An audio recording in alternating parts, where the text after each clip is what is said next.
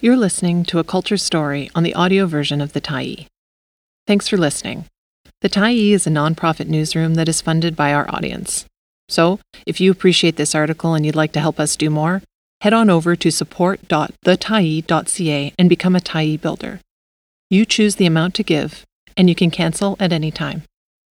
There's wisdom in children. It's up to us to listen. By Dorothy Woodend, February 8, 2024. The other day, I was walking past a group of elementary school kids and caught a snippet of their conversations. The silliness was immediately apparent, but so was something else a fizzy blast of energy that enlivened everything around it for a good couple of meters. In an instant, my blase January feelings disappeared. It is impossible not to feel a little better about things when kids are around. So, why do we give them so little credit for being intelligent and observant critics, sometimes painfully so, of cultural and social issues? This question is at the center of Let the Real World In, a new exhibition at the Richmond Art Gallery. The show is composed of three film and video installations, each of which is accompanied by screen print posters. The show poses some tough questions, but it's also a great deal of fun. Nowhere is this combination more evident than in the posters commissioned for the show from Vancouver artist and designer Yaimel Lopez Zaldivar. Originally from Cuba, Zaldivar's work makes effective use of the blunt, almost confrontational nature of postering to pinpoint the most relevant and powerful elements of each film. In the 16 pieces he created for the exhibition, Zaldivar distills complex issues into primal, bright works of agitprop pop that resonate with their own unique power. Curator Zoe Chan's interest in documentary practice informs how the show is laid out, much like a film screening, with a sense of journey embodied in how one moves through the different works. As with any cinematic experience, it takes time, but ultimately, what you come away with is cumulative in its effect. Chicago based interdisciplinary artist Kirsten Leenaars worked with kids from across Milwaukee to create films made over the course of a summer workshop series. Armed only with cameras and rudimentary materials like silver space blankets, cardboard, and their small fierce bodies, the participants created a series of videos entitled, Re Housing the American Dream. The subtitle of the work, A Message from the Future, sums up the intent but could just as easily be termed Questions for the Future. In filmed interviews, pairs and trios of the kids talk about their hopes for what lies ahead of them, while simultaneously posing cogent queries for the adults of the world about what they're leaving behind. What this group of thoughtful, articulate younger folks have to say is a piercing reminder that adults lose the plot at some point, forgetting or maybe simply ignoring the fact that everything we do now will have an impact on subsequent generations. The repercussions move out in ever widening circles. Montreal's Wapikoni Mobile works with Indigenous children and youth to create media works, film, video, and audio that document their lived experience in all its complexity. The organization came about from tragedy when Quebecois filmmaker Manon Barbeau was working on a feature film called La fin du mépris, The End of Contempt. One of her project collaborators from a group of young people from the Atikamekw Nation was Wapikoni Awashish, who was killed in a car accident. Named in her honor, Wapikoni Mobile was founded in 2003 as a means of lifting up the voices of Indigenous youth. Since the organization's beginning, they've made hundreds of films, three of which are featured in the Richmond show. After watching It's Me, Landon, I fully concur with Chan's statement Landon for president. In the space of a few moments, Landon Moise, an eight year old boy from the Clearwater River Dene Nation, spells out why respect and care for the natural world are the most important things going. It's a simple but charmingly effective premise.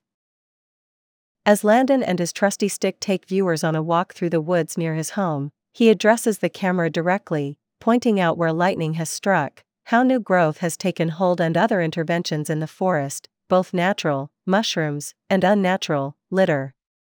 In the process, a profound sense of caring unfolds. As a portrait of a place and the meaning it holds for the people who live there, it is immediate and heartfelt. Katatjatuuk Kangirsumi, throat singing in Kangirsuk, takes a more expansive approach to life in the north, literally with drone shots that capture the epic scope of the land. In a little over four minutes, the film details the lives and joy of the kids who call Payne Bay, Nunavik, home. The action kicks off with a demonstration of the ancient art of throat singing from Eva Kaukai and Manon Chamberland, two Inuit teens who made the film with support from Wapikoni and the neighboring community of Kangirsuk. As the camera spirals up and out, scenes from life in the community are caught on the fly kids and dogs playing, hunters butchering a caribou, and the land itself, stretching into the distance, in shades of white, green, and raw umber. The film screened at the Sundance Film Festival in 2019 and was subsequently included in Canada's top 10 films. In hunting lessons, a group of teens act out the rules that every Indigenous hunter learns things like patience, care, and taking only what you need from the land and its inhabitants. The kids involved are obviously having a gas making the film, and this bouncy sense of fun comes across in style as they act out each of the fundamental rules of being not only a good hunter, but also a caring and careful human being.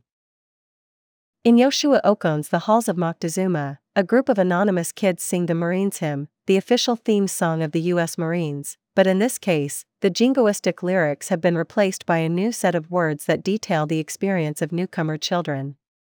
The video, originally part of a larger installation, was created in 2015, but the issues it relates haven't changed much in the almost 10 years since then.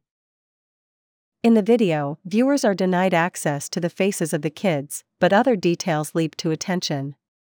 Things like the tender fragility of small shoulders, skinny necks, big ears, and also a kind of dignity and agency. The purposeful denial and hiding of the kids' identities occupies a couple of different functions. The kids are undocumented, and at the time of the video's creation, the crisis of undocumented newcomers in the United States was reaching a boiling point. But there is also a kind of self determination that comes from resolutely turning your back on your oppressors. As the artist states of the work, the arrival of these kids to the U.S. is a direct result of U.S. foreign policy, but the root causes are almost never brought into the immigration debate, be it in conservative or progressive circles. The boys featured in the video are originally from Guatemala, but the issues they're singing about long predate them. The role played by the United Fruit Company in the 1954 Guatemalan coup d'etat, with support from the U.S. government, is a sad and sordid story of corporate malfeasance, aided and abetted by the world's largest superpower. The kids featured in the video are living out the impacts of injustice undertaken long before they came into the world. A recent court case argued that coming generations, both born and unborn, deserve to have access to a whole and healthy planet, like the people who preceded them. While the case was initially dismissed in 2020, the Federal Court of Appeal reversed the initial ruling, arguing two critical claims based on charter rights. As the co counsel for the plaintiffs asserted, one is that there is a right to a stable climate system capable of supporting human life. And secondly, that governments have a positive duty to ensure that this right is protected. Whether it's climate justice, immigration policy, or anti poverty activism, kids say the darndest things. We deserve to have a healthy, livable planet. We deserve respect, kindness, and a future. It's the job of adults to pay attention and take responsibility to ensure that all the people who come after us on this planet have the same benefits, rights, and access to the beauty and joy of the world. Let the Real World In runs until March 31st at the Richmond Art Gallery. Thanks for stopping by the Tyee today. Anytime you're in the mood to listen to important stories written well, we'll be here. And if you'd like to keep independent media going strong, head over to thetyee.ca and click on the Support Us button to pitch in. Finally, big, big thank you to all of our Tyee builders who made this story possible.